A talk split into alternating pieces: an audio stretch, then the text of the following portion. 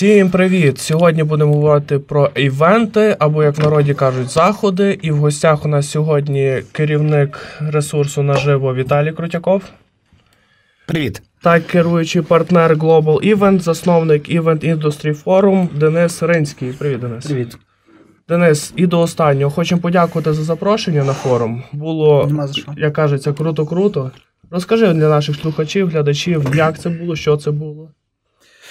Ну, що це було? Четвертий рік поспіль ми розвиваємо майданчик центральний, так виявляється, в країні для зустрічі, збору, обміну досвідом, нетворкінгу всіх івент-спеціалістів. Оскільки в івент-індустрії, якщо говорити про неї як про галузь взагалі, є дуже багато різних форматів, е, видів діяльності, професій. В ній працюють ну, сотні, можна так сказати, тисячі різних працівників, фахівців, е, які переплітаються в організації подій, надають різного роду послуги, і їм потрібно е, місце, де вони зустрічаються. Це є галузева конференція. Е, Протягом попередніх трьох років ми розвивали її, збільшували кількість учасників, різні зали, різноманітні опції. Ось, але ясно, що за останній рік відбулося ну, таке просто колосальне просідання ем, взагалі подієвої галузі через зрозумілу причину, неможливість е, проведення івентів. Тому стояло до останнього моменту питання, чи є зміст проводити це, чи ми можемо, тому що е, ну, якби.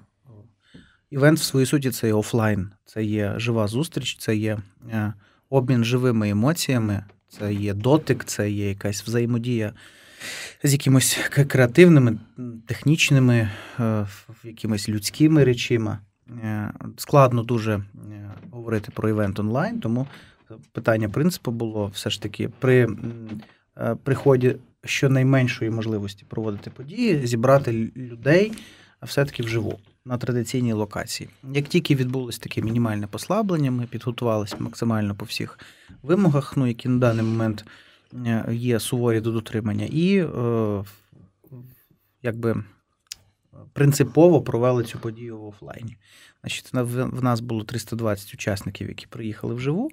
Ось, а також 121 учасник онлайн. Цього разу форум він мав таку гібридну форму. Ми не могли не дати можливість онлайн-трансляції для учасників. Ось. Але це все не важливо. Важливо, на мою думку, те, що форум івент індустрії, як подія, яка відбулася е, вперше за рік після всіх цих потрясінь, турбулентності, взагалі незрозумілості, коли закінчиться весь цей кошмар, став, на мою думку, певним взірцем того, що е, події можна проводити. Якщо правильно підготуватися, якщо витримати всі обмеження, е, і якщо все ж таки е, мати певну актуальність в тій чи іншій галузі, в бізнесовій, в медичній, е, не знаю, там в айтішній чи в будь-якій іншій, і якщо подія цікава, якщо ти все правильно зробив, немає проблем зібрати, на мою думку, відвідувачів офлайн. Люди дуже сильно скучили за подіями за рік. Я вважаю, що це великий плюс для івенторів, які ще лишилися живі на сьогоднішній день, тому що дуже багато моїх е, колег, друзів, вони вже не івентори, вони вже е, не знаю, там е, водії на Глово і так далі. Це та статистика, яку ти там надавав, Так, казав, що багато. Тобто форум івент індустрії це майданчик, який принципово відбувся, який дав певну ясність того, що індустрія вона ну як би не померла повністю, все одно є якесь ядро, є бажання, є е, ті люди, які люблять свою справу, вони будуть змінювати формат діяльності, для яких ця криза є не першою, а- але може і най, найскладнішою, так би мовити. Ось, але ми показали приклад на початку сезону, тому що ну ближче до весни, до літа, все ж таки м, і літні майданчики, якісь відкриті акції і так далі. Воно би мало бути правильним таким сигналом для всіх, хто е, планує організовувати події, робити їх. Дякую. Е, Віталік, скажи, будь ласка, ти людина, яка займається онлайн-трансляцією, тобто висвітленням спортивних заходів. Як тобі цей форум був? Що для себе цікаво підщепив? Ну мені було цікаво зрозуміти, наскільки люди зберуться. Так, люди зібралися, і я розумію, що там можна дуже довго дискутувати про там дотримання, недотримання карантинних норм, тому що вони ну, взагалі, сама ця історія дуже специфічна, дуже незрозуміла, але було приємно побачити людей, які зібралися в залі. Ну, це атмосфера, так? Атмосфера людей, які зібралися в залі, які приїхали, які не побоялися е, коронавірусу, пандемії, все ок. Будемо сподіватися, що буде все добре, тому що мали приклад умовного Буковеля, який працював за час пандемії, а зараз офіс президента, який приїжджав на Буковель, звинувачує Буковель у е, цьому у піку Так, захворюваності так, на. Франківщині. Це не наша тема. Я, до речі, до Дениса Ринського хотів додати. Є івент-сфера, велика івент-сфера, і спорт, а ми сьогодні будемо говорити загалом про спорт. Спорт якраз був тією сферою, яка була, напевно, найбільш готова до онлайн-трансляції. Тому що ми розуміємо, що якщо на стадіони приходять там 30 тисяч глядачів, це в кращому разі, то спорт завжди біля телеекранів збирав величезну аудиторію і. Насправді, на мій погляд, було величезною помилкою рік тому заганяти спорт в повний локдаун. Це була якась така ну дуже дивна ситуація, тому що людей змусили сидіти вдома і забрали те, що вони там можуть. Ну чим вдома займатися? Можна ж було подивитися футбольний матч, тенісний турнір. Ну те, що зараз вернулося, і той самий чемпіонат світу з біатлону показав, що там величезні рейтинги телетрансляцій в Україні всі дивилися, всі тішилися тому, як наша жіноча естафета перемагала. Перемагала, я маю на увазі, зайняла третє місце, але для української естафетної збірної біатлонної це велика перемога. Чому я говорю про біатлон? Дуже багато цікавих форматів саме в спорті з точки зору залучення вболівальників, яких не можна залучати, в тому числі застосовують. От фінішна пряма.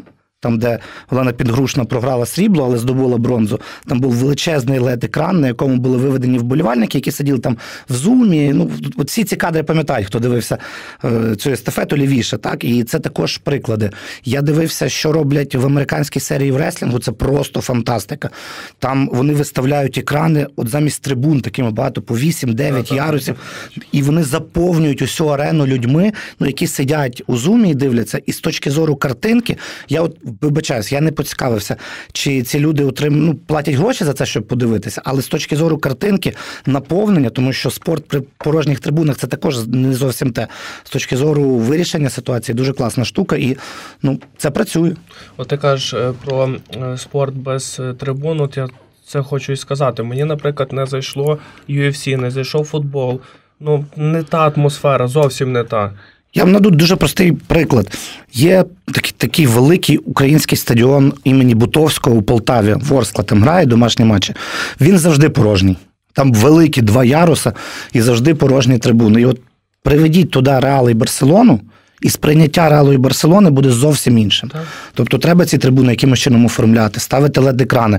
Е, Тенісні турніри перші, якщо я не помиляюся, проводились ну, вже після пандемії. Проводились такі виставкові турніри, проводились в ангарах для збереження літаків. Ну, щоб було доступ повітря, і вони навколо корту розставляли величезні екрани, тобто повністю весь е, простір, який заповнювали, які містили різну інформацію, і не було цього такого відчуття. Ну, коли ти бачиш порожні трибуни, мені здається, ну ти включаєш телевізор і дивишся, ну на цей матч не прийшли глядачі.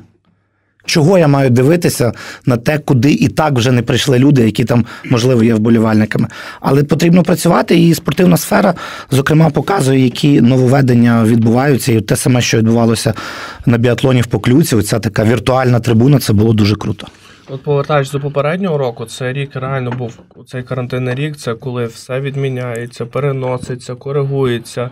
Який він був саме для вас, як, е, як організаторів, як е, дотичних до заходів спортсменів люди? Якщо говорити загалом про івенти, тобто це був рік дуже складний, тому що ну, подій не було, і стояло завдання е, утримати колектив, оскільки ми, ми не знали, коли можна буде починати, скільки часу нам треба чекати. Відповідно, скільки грошей треба витратити на очікування, тому що люди, ну, в тебе є зобов'язання як керівника. Тут такий момент є дуже важливий. І ми пробували шукати дотичні формати, диверсифіковувались в якісь суміжні речі, типу доставка їжі, е, маркетинг, консалтинг, якісь е, інші процеси, які були потрібні нашим клієнтам, які замовляли нас івенти, але подій не було. Якщо порівняти статистику, за 2019 рік наша компанія провела 96 івентів. От, а в 2020-му провела 10. Тобто, і, і то з них частина це були онлайн-івенти, ну конкретно корпоративний захід, коли є там в районі 200, е, 200 чоловік е, працівників компанії, і ти за допомогою доступних онлайн-сервісів організовуєш для них подію в форматі офлайн. Ти привозиш їм додому, наприклад, харчування чи якісь розважальні елементи, які вони задіють, сидячи перед перед монітором. Приблизно так це виглядало. От Ми чекали, відверто кажучи, ми боролися за. Е, рівномірність е, умов і правил е, щодо проведення подій на фоні інших галузей життя людей, таких як там епіцентри, метро, базари, якісь інші скупчення і так далі, які, на нашу думку, і це абсолютно логічно, були набагато більш небезпечними, чим проведення більшості івентів, які ми організовуємо. От. Тому це було дуже складно. Ми втратили там три чверті своїх працівників, відверто кажучи. Ми не змогли просто їх втримати, тому що ну, люди, людям, людям треба їсти, вони пішли десь інакше, так би мовити. От. Е, тому е, цей, цей рік був такий. І він був такий ну, в дуже багатьох е, гравців цього ринку, тому що є ж люди, які ну, взагалі організовують масові заходи, наприклад. Фестивалі, концерти, якісь ну, події, де там тисяча, дві, п'ять, десять людей, і для них взагалі це закрите питання було. От, Можна було, ну я точно знаю, що сегмент приватних свят не просів. От, Тому що коли е, людина замовляє собі весілля або день народження, е, психологічно вона вважає, що там безпечно, так би мовити. Плюс те коло невеличке, яке тут запрошується, родина і найбли, ну, найближчі люди, ну, є ну, таке якесь відчуття, що ти ніби ну, в цьому колі ніхто не захворіє і так далі. От. Ясно, що це все було закрито, ніхто ніхто про це не чув, там без реклами і так далі, але цей сегмент не просів. І ми на форумі, власне, піднімали питання. У нас окремо була панельна дискусія на тему. Що приватний сегмент це нове нове luxury таке, коли ти. Ну, тобто тепер приватники, вони, ну, я не знаю, вони як таксісти на морі, да? вони самі багаті люди, так би мовити. Така історія. От. Але загалом дуже тяжко. Тобто, це це величезна криза, яку яка я я не знаю, коли підніметься це. От в мене є певні там ну, думки стосовно того, коли, але на даний момент ситуація в, е, в івент-індустрії така ну прикра, я би сказав. Віталік, який він був для тебе? Дивіться, доволі цікава історія. Почала відбуватися з початком карантину. Однозначно, в нас виросла величезна просто якась була геометрична прогресія конкуренції, тому що дуже багато організацій, які там ну, умовно здають в оренду led екрани Ну, Івентів нема, здавати куди екрани немає, а обладнання доволі суміжне. Так? І багато людей пішли в онлайн-трансляції. Це одна історія.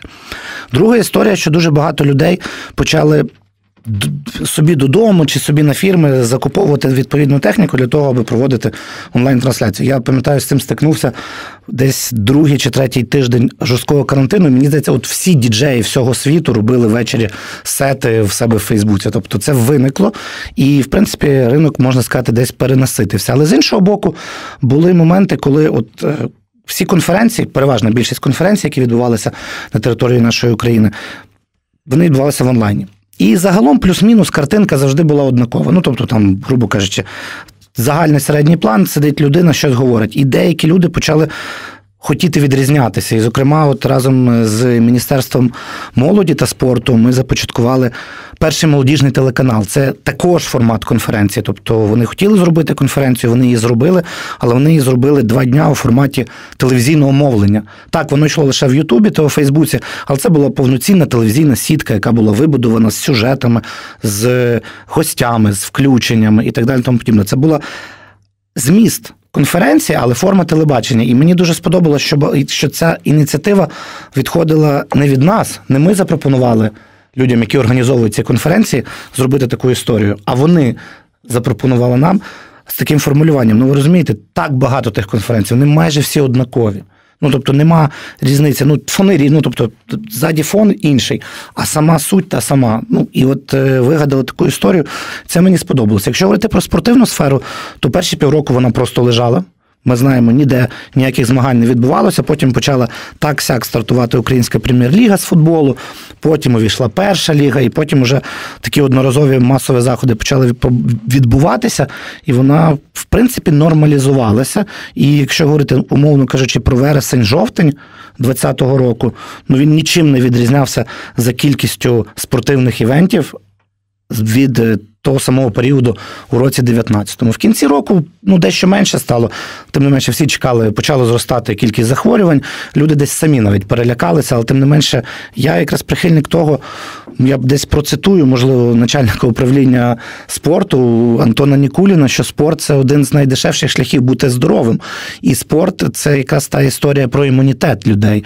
І заборонити людям займатися спортом, як ця дурниця не бігати в парках, це значить зробити націю ще більш хворобливою і придатною до різних вірусів. Відповідно, спорт мусить бути, і в часи пандемії він навпаки має підкреслити, що от якщо ви ведете здоровий спосіб життя, то шанси подолати коронавірус набагато.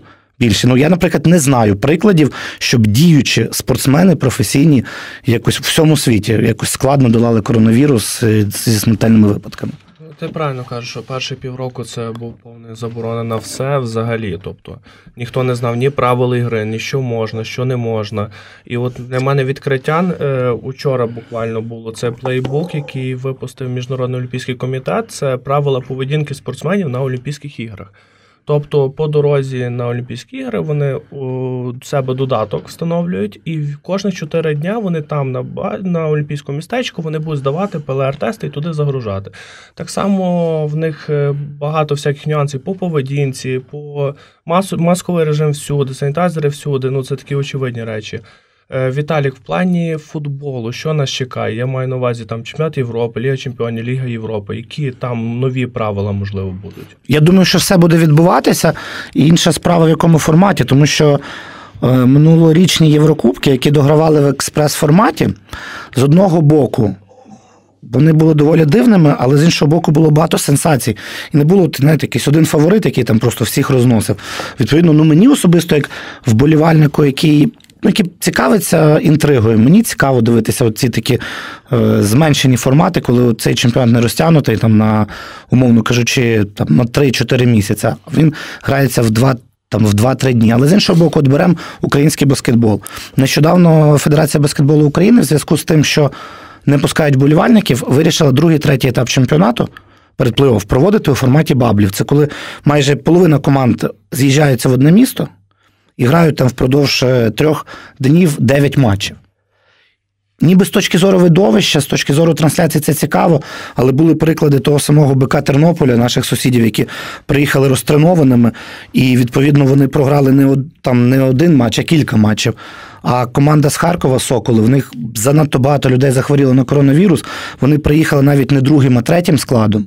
І вони програвали матчі там з різницею 100 очків. Це нелогічно, тому що так би команда максимум програла одну гру. А так вони приїхали в зв'язку з тим, що Бабл. Вони програють три матчі, і це також е, вже не працює. В зв'язку з тим, коли вже дозволили пускати вболівальників, в Україні зараз можна пускати вболівальників на трибуни. е, Федерація баскетболу відмовилася від цих форматів, і клуби також хотіли грати все ж згідно того тренувального процесу, який вони проводять, тому що кожна команда вибудовує свій тренувальний процес на довгу дистанцію. Коли збірна готується там, щоб місяць грати чемпіонат Європи, це одна історія. Клуб по- зовсім по-іншому. От якщо не про спорт, от Денис, е, що буде в загальному не спортивній івент індустрії? Які нововведення? Що буде? Ну, ну, воно вже відбувається. Е, Нововведення однозначно, що ми вже не будемо жити так, як жили колись. От, е, без сумніву, вся оця технологічність, про яку ми щойно говорили, ну тобто такий золотий час для, для продакшена, для мультимедійних технологій, для телебачення в івентах. Те, про що говорить Віталій. Я розумію, чому він такий радий і посміхається, тому що він спеціаліст в цій сфері. І, і я хотів підкреслити момент, що е, ну, такий статус, якби та спорт він давно в онлайні, скажімо так. І тому для них це не було абсолютно нічим новим, коли вони просто продовжували знімати, так би мовити, бо інших форматів не, не стало, ну, не, не, не появилося можливими. Але е, чи онлайн в спорті це івент, я не впевнений. Ну тобто, сам по собі онлайн це не є подія. Це є інструмент для передачі е, оцього всього, що може відбуватися в офлайні, або те, що ми генеруємо в самому онлайні. Тобто це інструмент. Він, ну я на мою думку, це не є такий самодостатній, якби формат. От. Але е, е, в багатьох випадках він єдине можливий е, на сьогоднішній день, щоб показати е, подію тим, хто в силу певних обставин не може доєднатися. Люди бояться на даний момент ще відвідувати події. Це основне. От ми говоримо за те, що вже можна вже можна відвідувати спортивні події з глядачами. Ну, От був вже на днях матч в Львів, і було, наскільки я знаю, 530 глядачів всього. Окей, можна від, відкласти в сторону питання маркетингу, тому що це, ну, як на мене, взагалі питання великої проблеми того, яким чином ми качаємо качаємо цю цю всю сферу і так далі. Але я вважаю, що люди ще в деякій мірі побоюються з одного боку ходити на масові заходи. З другого боку, ну, давайте будемо чесними, в людей поменшало грошей суттєво для того, щоб тратити. В більшості випадків ціни що не змінилися, такі, які є. Я думаю, що буде багато технологій, я думаю, що буде багато гібридних речей, але поступово все відновиться, тому що ну, е, потреба е, е, і і сама суть сама суть події вона нікуди не дівається. От. Просто досить плавно, поступово, з рядом обмежень, які лишаться назавжди, якимось такими дуже обережними речами, ми лишимося в подіях, безумовно.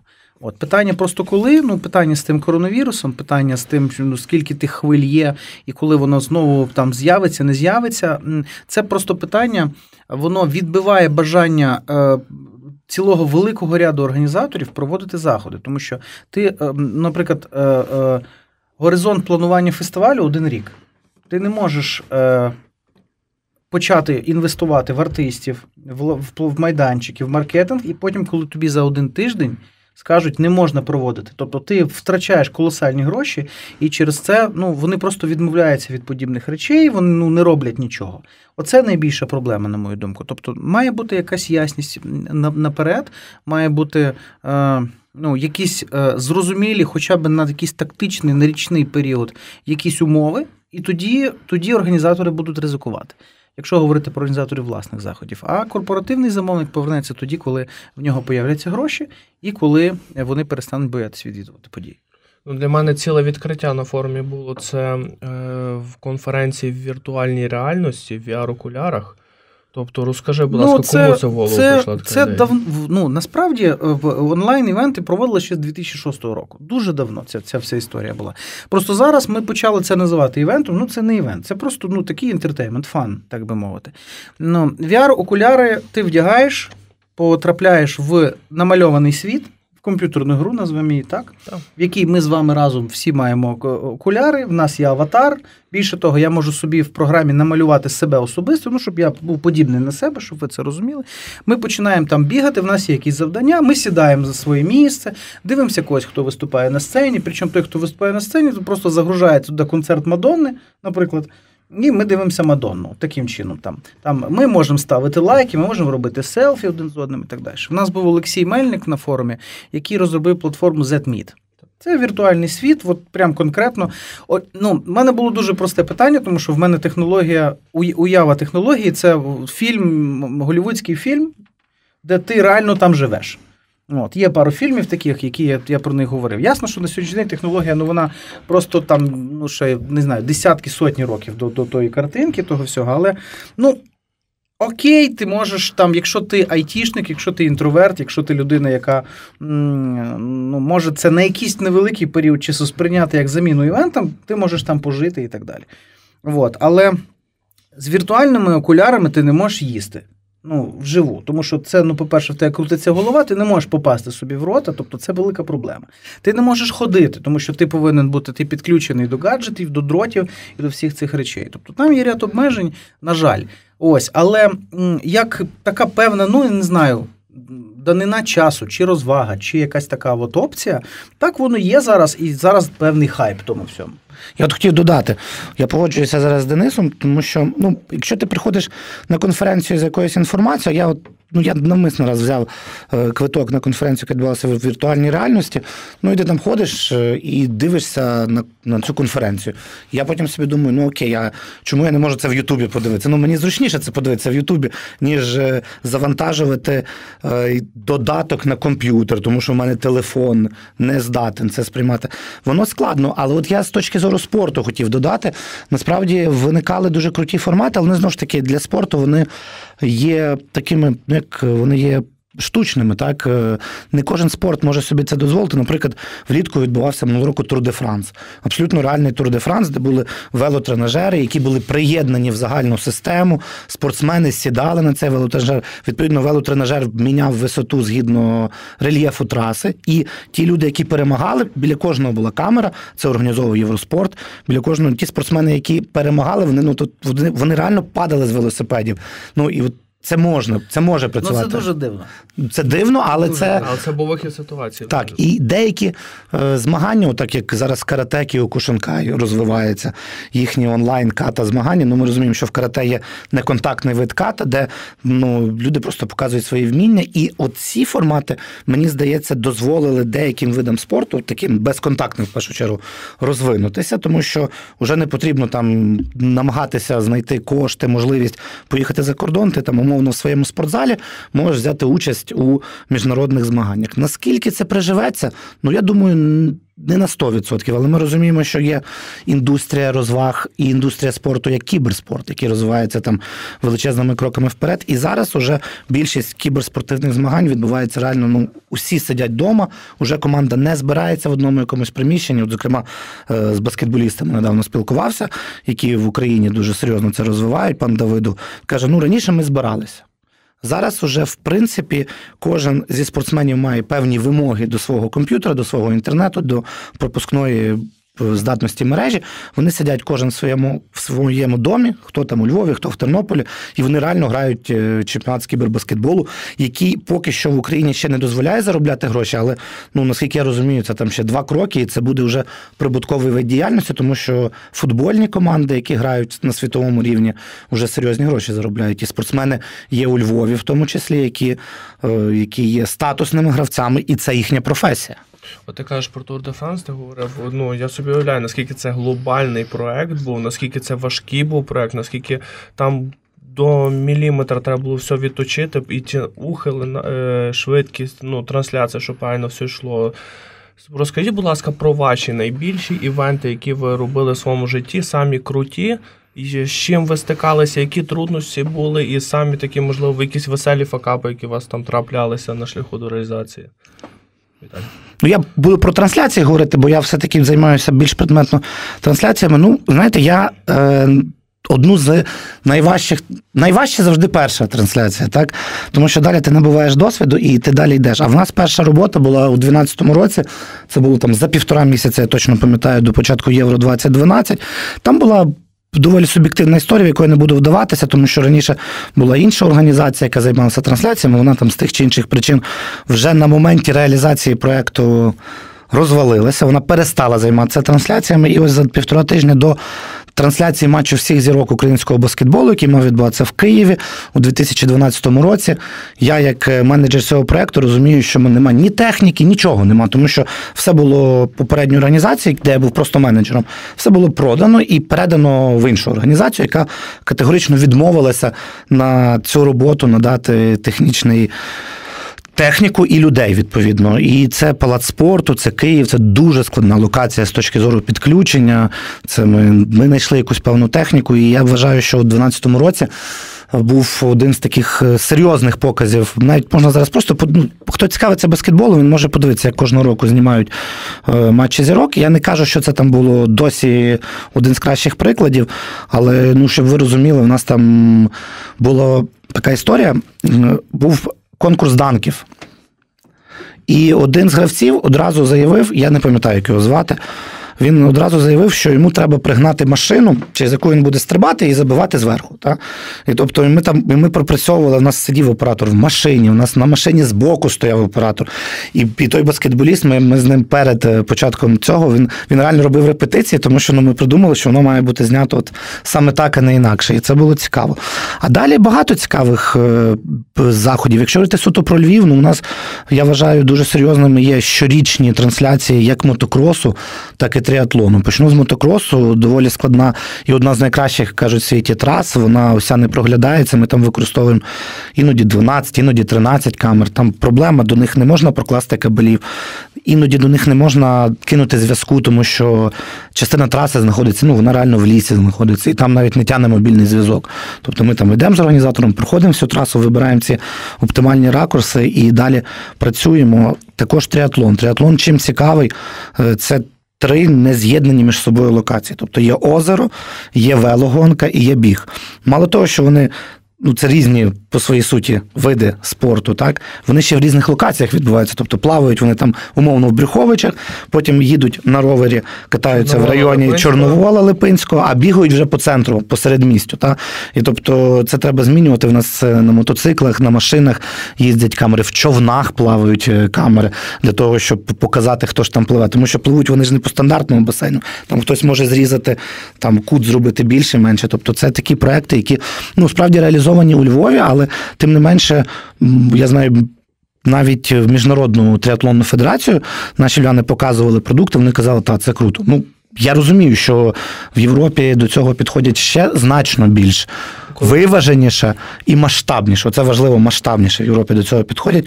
Але я вважаю, що за тих умов ми робимо непоганий продукт, і, е, грубо кажучи, багато зараз вернулися до теми футболу, з якої починали. В Росії в 13-му році офіційно, офіційно їхні телевізійники дивилися, як показують футбол в Україні, тому що коли у нас цей бум був розвитку, коли в Шахтарі грали легіонери Металі, повні стадіони, в Україні показували футбол краще, ніж там, умовно кажучи, в дуже багатій Росії. І це був великим е, челенджем для українського телебачення, тому що ну, ми розуміємо, що росіяни, в принципі, е, зверхньо ставляться до всього, що відбувається в нашій країні, але ну так вони собі закусили, і вони зрозуміли, от щось в українців можна вчитися. І багато тих людей зараз ми з ними співпрацюємо. Я цим ну реально цим пишаюся. Денис, поділися своєю, будь ласка, історією. Ну, в нас в мене е, най, найважливіші івенти це народження моїх дітей. Я вважаю, це оце основне таке в мене дійство в житті. А якщо говорити про, про роботу, е, якщо бути точним за весь час існування, ну ми говоримо конкретно за компанію Global Events, яка була створена як івент-агенція. Е, за майже 5 років, 4,5 роки, ми провели в районі 200 260 подій. От. Тобто ми клієнтська компанія, ми робимо події для клієнта за його бюджет. Е, Відмінністю є лише форм івент-індустрії, як наша власна подія, яку ми проводимо як ну, приватний організатор, так мовити. Що було найскладнішого? Е, Ну, я можу поділитися факапом, скажімо так. Значить, була подія, ми організували чемпіонат світу зі стронгмену, до речі, на арені Львів разом з Сергієм Конюшком, Василем Вірастюком і всією компанією стронгменів. Це було, якщо я не помиляю, в 2016 році восени. І ідея була у тім, що ну, все це відбувалося прямо на, на газоні. Е, І ідея була в тім, щоб між усіма глядачами, які прийшли, розіграти автомобіль. От. І була певна математика, економічна модель, яка передбачала те, що ну, кожен куплений квиток він якоюсь частиною приймає участь в бюджеті цього автомобіля. Ми домовилися Віннер Львів і взяли Ford, якщо не помиляюсь, Фокус, який коштував на той момент 330 тисяч. А, а глядачі не прийшли в тій кількості, в якій треба було. От, і половину машини ми, е, я, Сергій і ще партнери, ну, хто були партнерами заходу, я вже не пам'ятаю. Ми, коротше, купили машину для людей.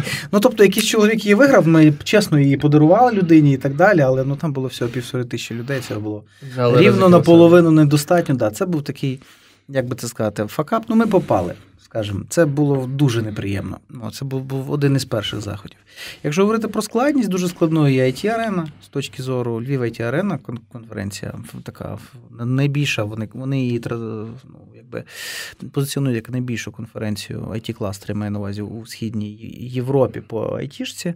От. Це дуже складний проект, тому що там дуже багато сетапу, маса залів, паралельних активностей в місті, тобто багатозадачність. Це ну, найскладніший момент, тому що заменеджити е, дуже багато завдань, які пере... переплітаються по різних функціях. Адмініструванню, технічних е, координацію з технічними підрядниками, постійні ці от переміщення, про які Віталій говорить. Дуже багато продакшена, дуже багато людей фізично, яких, якими треба управляти, дуже багато таймінгів, чек-лістів, ну, процедур для того, щоб все це ну, спрацювало і не було жодного факапу. Це дуже складно.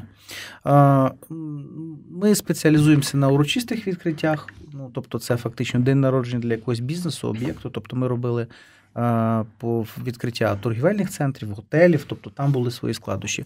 Ну, Мені мені складно відмітити щось найскладніше, тому що е, складність це і є, ну, мабуть, той інтерес, е, е, за який береться івент-агенція, і в тому є її цінність, що вона знаходить спосіб, як це зробити, придумує механізм, надіває на це творчість, менеджмент і виконує завдання замовника.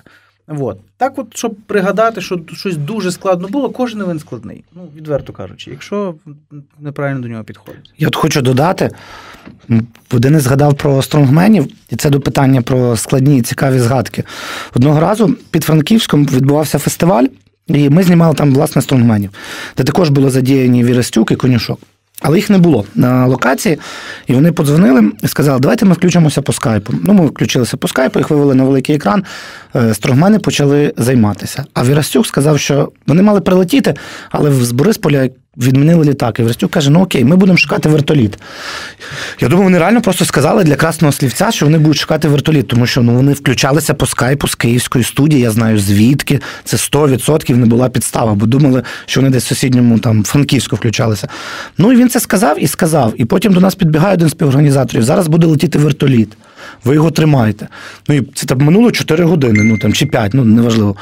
І реально прилітає вертоліт. Ми такі, ну це як це кіно було. Це це реально для українського івенту, це спортивного івенту, це унікальний досвід. І Верестюк реально прилітає. Вони сідають тим вертольотом. А це було е, біля Франківська в я не знаю, чи закинути, чи не закинути аеропорт. Ну, але там був аеропорт, він сідає, він виходить і проводить, по суті, останній конкурс. І ну, це було просто фантастика. Да? От Вони таку історію закрутили. Тому я думаю, це просто прикра несподіванка, те, що у Львові не назбирали на цей Ford Focus, тому що конюшок і Вірастюк, ну мені здається, що в спортивній сфері організації івентів в Україні вони в топі 100%. У нас був момент е, з вертольотом. Ми сидили вертоліт на it арені е, Ми придумали історію ну, разом з організаторами, з замовниками, що спікер прилітає на вертольоті, заходить в зал, проводить е, свій виступ, демонструє кейс і сідає і летить. Ну, тобто така штука. О, Тобто з тим пов'язано ну, безумовно ряд складнощів, тому що треба знайти вертоліт. Це дуже недешева історія, так би мовити. Треба а, домовитися з людиною, щоб вона в нього сіла і полетіла, тому що це ж не просто там сісти в машину. Тобто Це не проста штука. От. Але ну, це це, це прикол, безумовно. Я вважаю, що такі всякі е, незвичайні штуки на подіях це дуже круто, коли коли є от якісь такі вау-моменти, без сумніву. Віталік, а коли вертоліт ми побачимо на триатлоні, скажи, будь ласка. Ну, саме цікаве, що там є можливість, але ми вже е, одного разу ми просто, можливо, цього року ми це реалізуємо, тому що ми почали реалізацію дозволів, тобто був вертоліт, були люди готові летіти, все без проблем.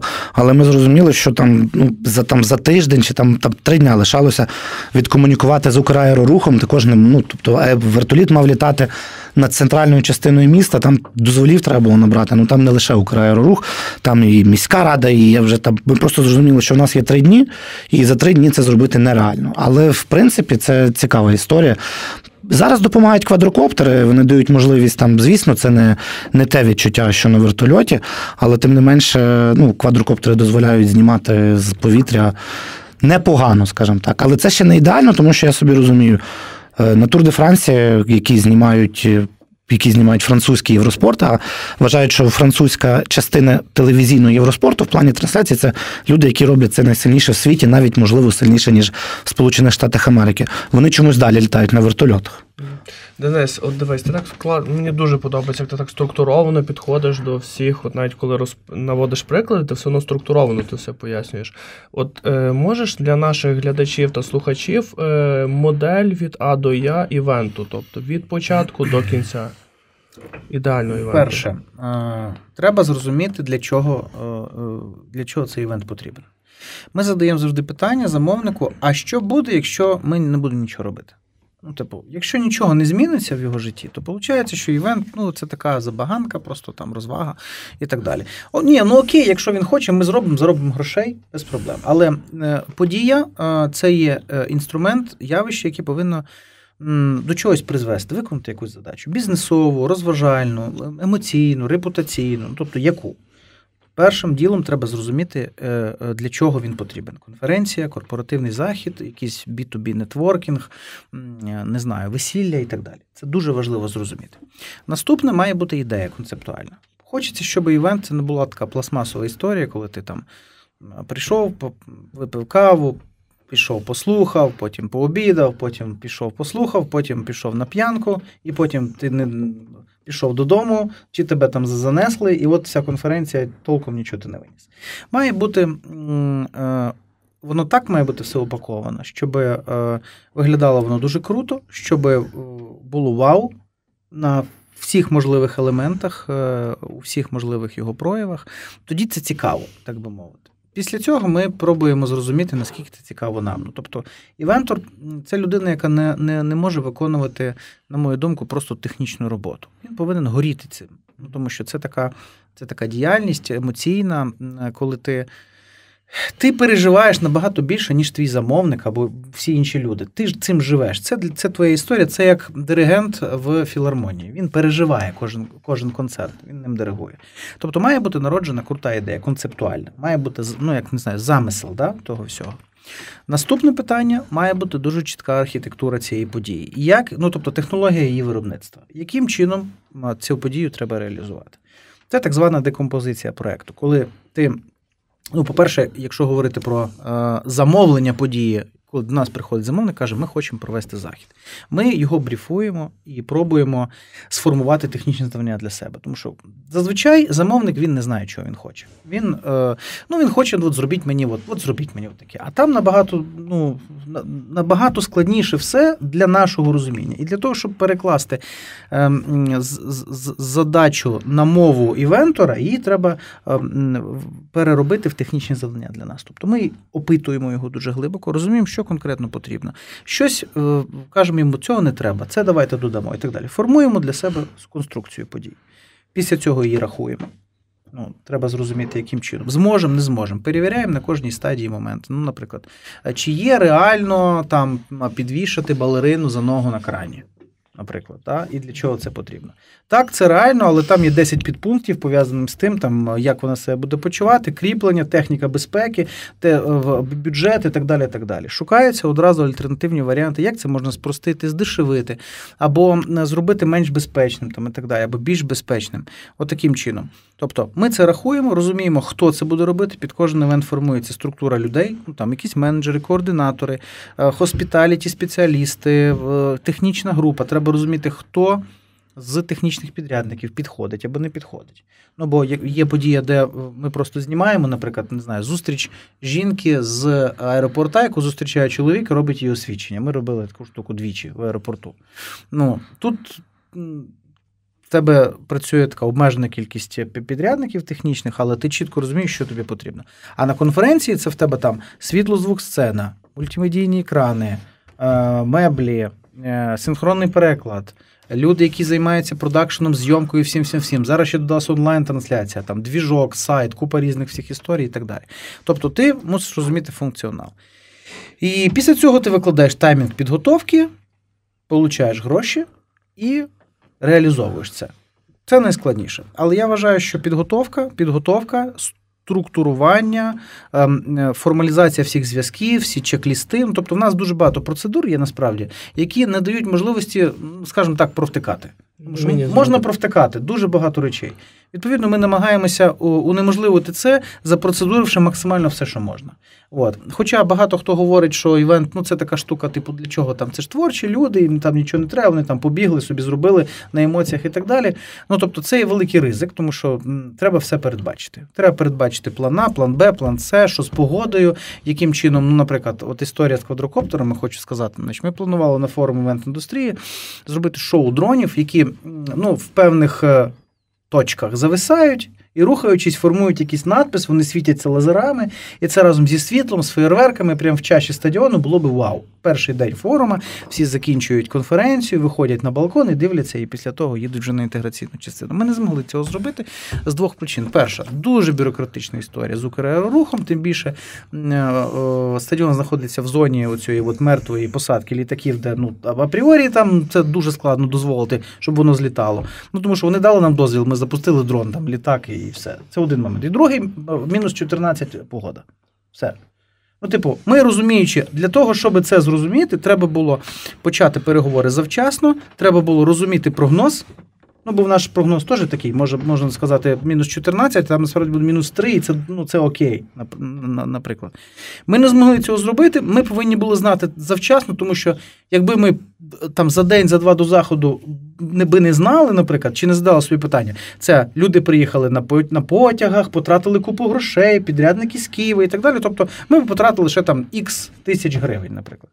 Це дуже важливо. Тобто.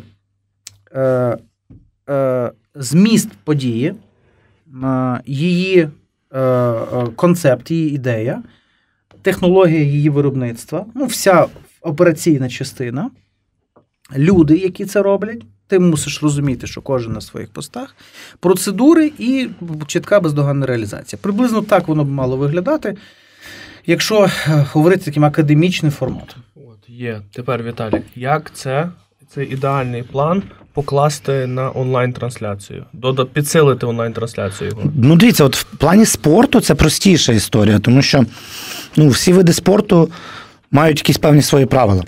І вони всі відмінні, але в багатьох видах спорту вони схожі. Наприклад, у всіх єдиноборствах плюс-мінус схожі правила. Плюс-мінус. Тобто, це там умовно татамі, умовно килим, але там є дві людини, які між собою змагаються. Це контактний вид спорту. Так і, грубо кажучи, для всіх єдиноборств є вже готова схема показу. Як показувати єдиноборство. Там можна якось її розмальовувати цю схему, але є там, умовно кажучи, такі речі, як аксіоми, які там от є загальний план ігровий. Так Дуже важливо завжди, щоб загальний план визначається тим, де знаходиться арбітр, як це не дивно, тому що завжди має бути двоє людей, які ведуть сутичку, і арбітр, тому що в будь-який момент арбітр може зупинити сутичку, підняти руку і так далі, тому подібне. Є ігрові командні види спорту, які також між собою е, схожі до показу. Як не дивно, ну там, умовно кажучи, е, навіть моделі показу футболу і хокею, здавалось би, вони є доволі схожими, тому що є, грубо кажучи, площина, є дві команди, вони рухаються вправо-вліво, це проста фізика, а далі ми вже розмальовуємо для того, аби були кращі повтори для того, щоб ми побачили. Зараз е, активно вводяться системи допоміжні арбітрам, в тому числі і ми тут у Львові, навіть на обласному чемпіонаті, робимо системи повторів арбітрам. Це вже залежно від кількості ракурсів камер. Ми маємо розуміти, що лише камера, яка стоїть на лінії воріт, може показати чітко, чи м'яч перетнув лінію воріт, чи не перетнув. Якщо ми це пробуємо дивитися з камери, яка стоїть посередині поля, ну це величезний суб'єктивізм. І так з кожним видом так само мають свої. Свої закони показу циклічні види спорту. Марафон дуже схожий до показу біговий з будь-якими веломарафонами. Просто швидкість у веломарафона інша. І людям, які їдуть на мотоциклах перед е, групою лідерів, чи не групою лідерів, чи групою тих, хто нас нас доганяє. Людина, яка їде на мотоциклі, ну вона має бути можливо більш вправною, більш досвідченою, ніж людина, яка веде марафон. Тому що марафонець біжить там з якою швидкістю. Я так не бігаю, не знаю, але тим не менше швидкість значно менше. Але погодні умови вони також впливають і впливають в тому числі на час проведення заходів. От минулого тижня Київське Динамо у Єврокубках мали грати в сьомій вечора, але вранці подивилися, що після сьомої вечора мінус понад мінус 15. А коли температура більше, ніж мінус 15, е, команда, одна з команд має право відмовитись вийти на поле. І вранці приймають рішення. Перенести Єврокубковий матч на дві години раніше, на 17.00. І це ж е, зміна сіток трансляції у, у сотень каналів, тому що це Єврокубок, це не лише показує там в Україні канал футбол чи там десь е, в Бельгії.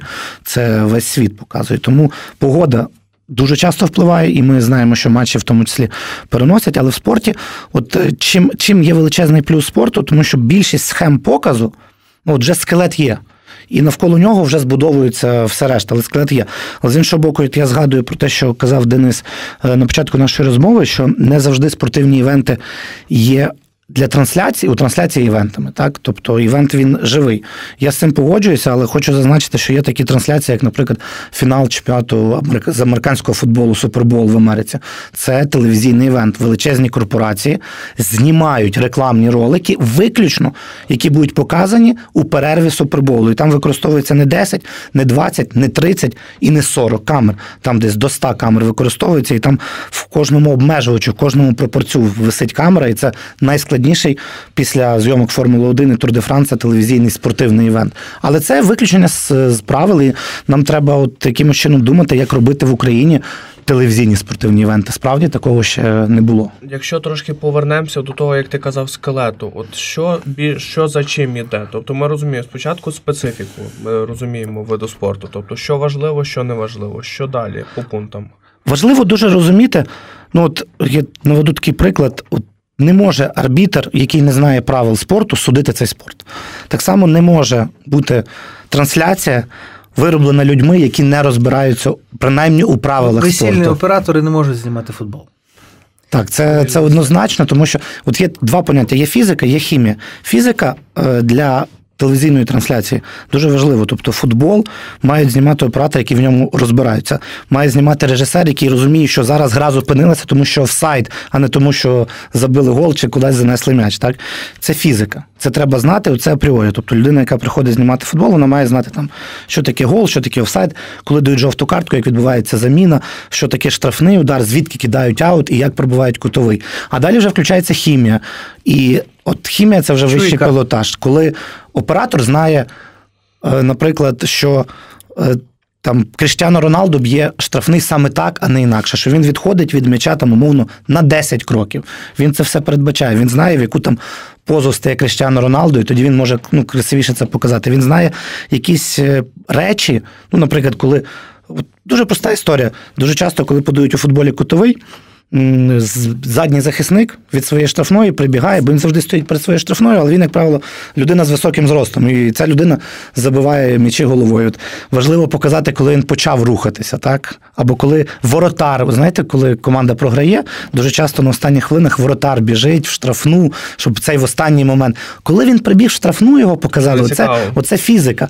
Хімія зловити. Е, В цей момент, коли він зробив перший крок, так само от в трансляціях музики.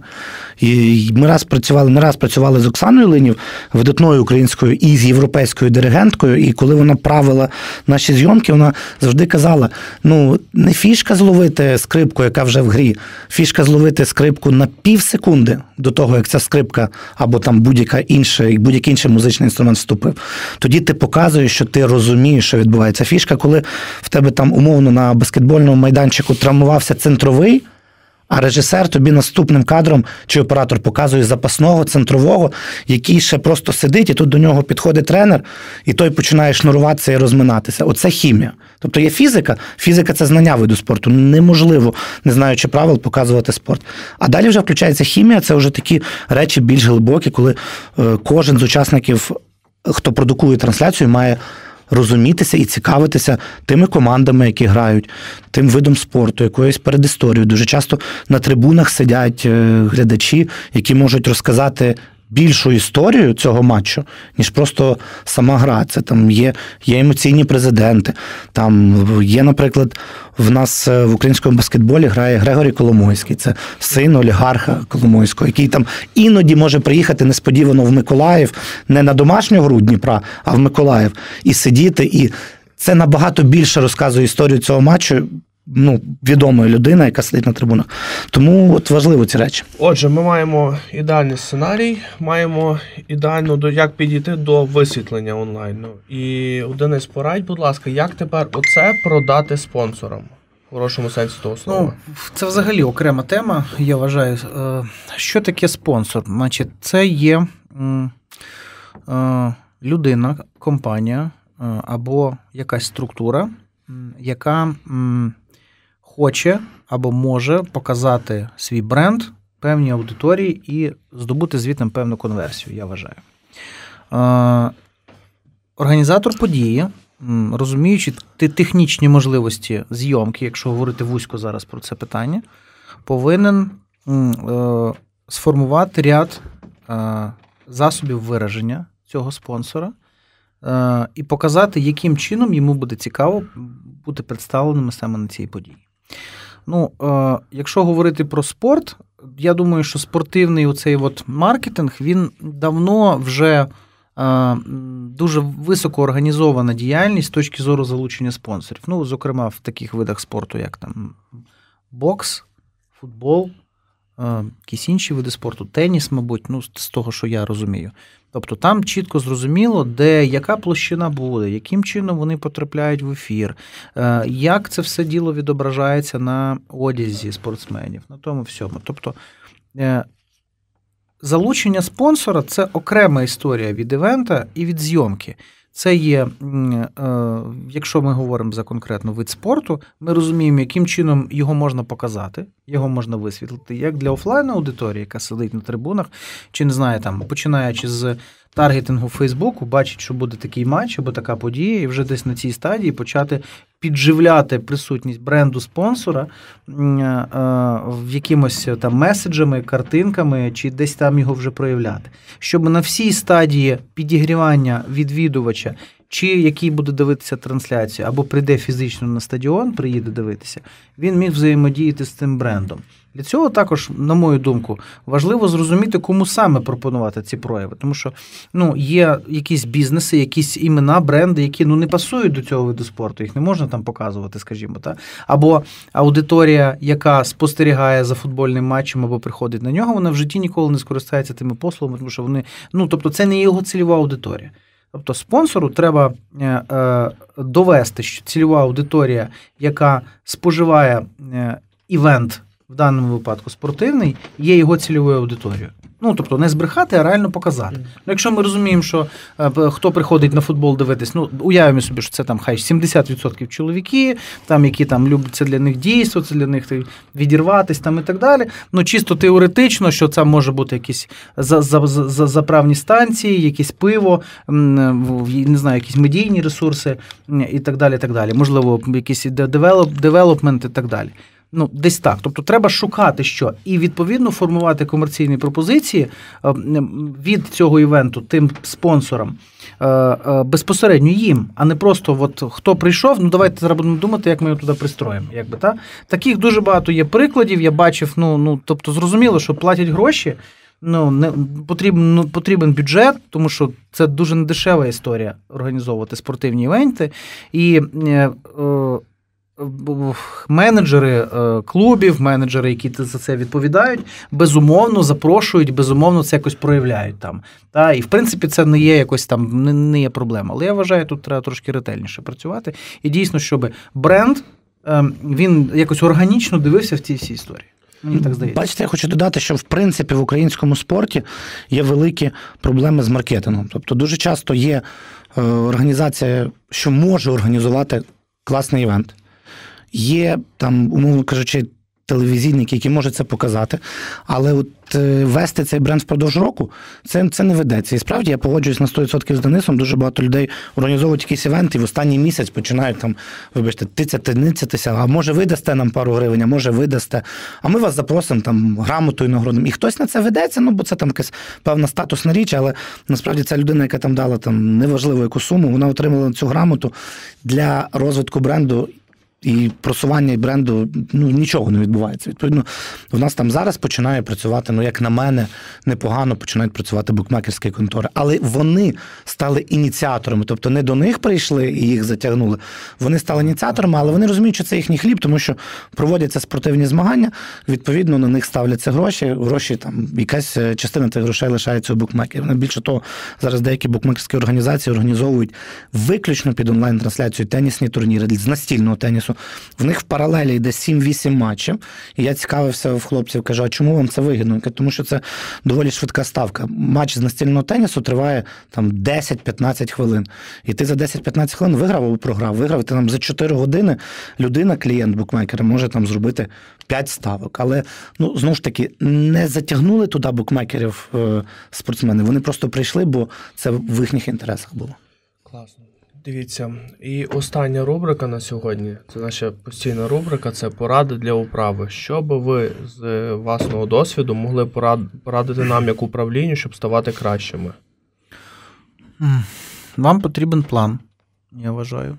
Е, план розвитку. Я не знаю, чи він у вас є. Маю велику надію, що ну, ви е, дуже все правильно робите. Ось хочеться, щоб е, спортивний захід ставав все більше подібний на івент зі всіма його складовими: з глядачами, з рекламою, з шоу, з якимось е, комерційними складовими, так би мовити, е, які е, потрібно затягнути е, туди, використовуючи всі наявні знання з інших е, видів подій. Вам просто потрібно взяти і адаптувати все, що напрацьовано в івентах, всю комерційну складову з окремих видів спорту. Ну, це ж можна все подивитися, яким чином це робиться. З події, не знаю, з шоу якихось і так далі, яким чином це все відбувається. Ну, тобто, має бути у вас конструкція для того, щоб воно стало більш таким насиченим. Е, має бути менеджмент, безумовно. Ну, тобто, мають бути фахівці, які займаються реалізацією цих подій. Має бути дуже сильний маркетинг. Ви маєте про це говорити, тому що е, е, медіаресурс, залучення переглядів, рекламна конверсія і все те, що навколо відбувається, цього вся енергія вона дасть можливість е, більшої уваги до ваших подій, так би мовити. Тобто треба просто взяти і там мінімально комерційний вид спорту, в якому ви проводите оці кубки, чи як там ці тур... турніри, та взяти і туди просто просто напіхати туди всього, що є вже давно напрацьовано. Ну, І він тоді стане зовсім іншим. Триб... Нема трибун, значить, привезти, поставити, знайти можливість технічного партнерства, леєра збудувати не знаю, забрендувати, гарно зашити, продати це. Нехай спонсор, який е, буде проявлений, там сам заплатить за трибуну. Ну, наприклад, просто така мікроопція. Зрозуміти, яким чином це все працює, як воно висвітлюється, чи як в онлайн, що з глядачами, е, що взагалі глядачі роблять там. Ну, тобто, просто сісти і провести ряд таких якихось креативних е, брейнштормінгів на тему того, як воно може змінитися. Тобто, ваше завдання, на мою думку, це Е, швидко зробити ривок для того, щоб показати максимально швидкі зміни. Щоб всі звернули увагу і сказали, о, воно все інакше тепер. Нічого собі, от вони роблять. А ну от подивіться. Оце ваше основне завдання, на мою думку. Тому що то, то, е, все більше, не так, все менше і менше е, галузей є, які не прокачені на сьогоднішній день. І якщо о, о, окремі види спорту, їхній менеджмент і інтертеймент не прокачені, то це е, чи.